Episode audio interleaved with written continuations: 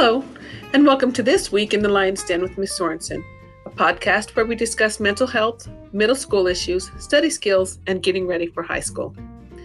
Welcome back to school. Did you have a good Thanksgiving break? Get lots of rest and eat a lot of pie? I hope so. Sometimes a little break is what we need to rest and reset for the rest of the semester. Speaking of the rest of the semester, can you believe that it's December already? The school year seems to have just flown by. And when I look at the calendar and realize there's only two weeks of instruction left and then finals, I kind of start to panic, wondering if everyone's ready, if I've done everything I could to help you get ready. Have you learned the things your teachers wanted you to know? Have you grown and developed as a student or as a person? I know when finals start being discussed that a lot of students start to panic. They don't take the time to remember they already learned the subject material and they really just need to review. But when that panic settles in your brain, sometimes it's hard to turn it off. Sometimes we get into old patterns of thinking and we get in our own way. Today, I want to talk to you about how to get out of your own way, reframe the way you think about things when your thoughts start being in that negative space. I'm going to use an acronym to help us remember what we need to do when we start telling ourselves, I can't, or I'm too dumb, or it's too hard. When those thoughts enter your mind, I want you to stop and remember CT FAR. C T F A R. Our C, circumstance, leads to our T, thoughts, which leads to our F, feelings, which leads us to our A, actions and attitude, which gives us our R, results.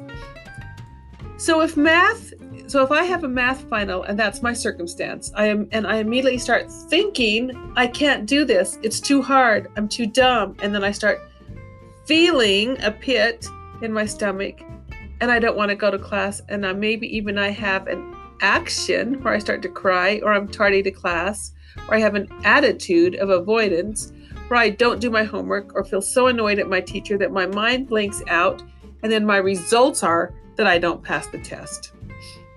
But what if I changed a few things? My circumstance is still going to be my math final, but what if I had spent the last semester using the SQ3R method of learning that I and I'd come on Fridays for help for those things I didn't understand, so I changed my T thoughts to I've got this. I understood it when I did my homework. I've learned this. There will be no surprises and I'll be fine. My feelings will be more calm and relaxed, so my actions and attitude will also be more calm and relaxed.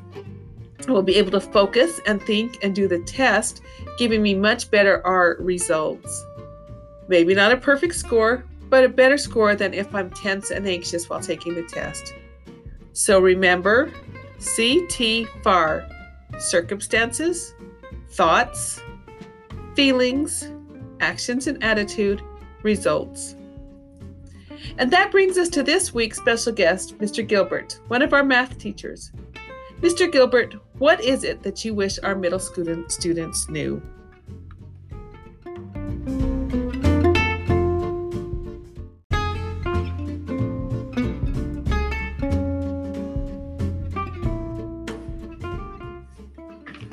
Hey, friends.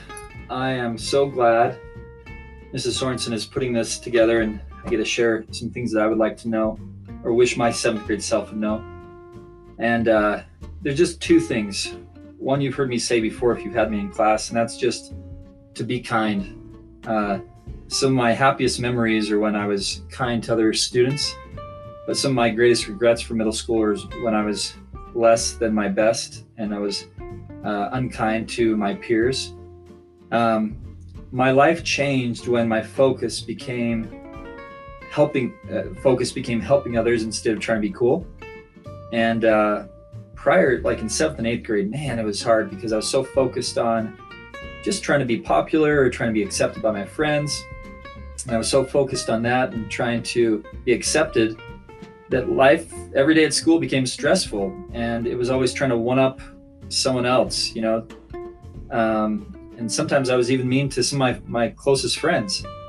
Um, but life really, really began to change when I decided that I was going to really try to make other people's day a little bit happier, a little bit better.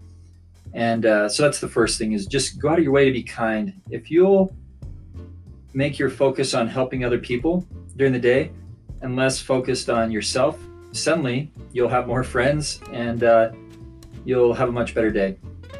And the second thing I would just say is, man, just be honest. Um, again, just learning from my own mistakes.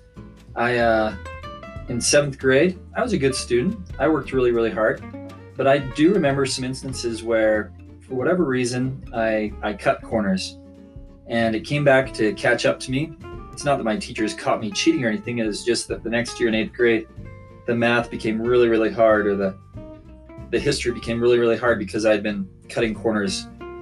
Um, you will have a clear conscience, and you'll have you'll be able to learn much more deeply if you are committed 100% to being honest. Um, anyway, so in sum, two things that I would recommend to my seventh grade self. One, just be super kind to my peers and uh, go out of their way, go out of my way to help them have a great day. And the second is to be completely honest. Anyway, good luck, friends. Those are awesome, Mr. Gilbert. Thank you. And that's This Week in the Lion's Den with Miss Sorensen.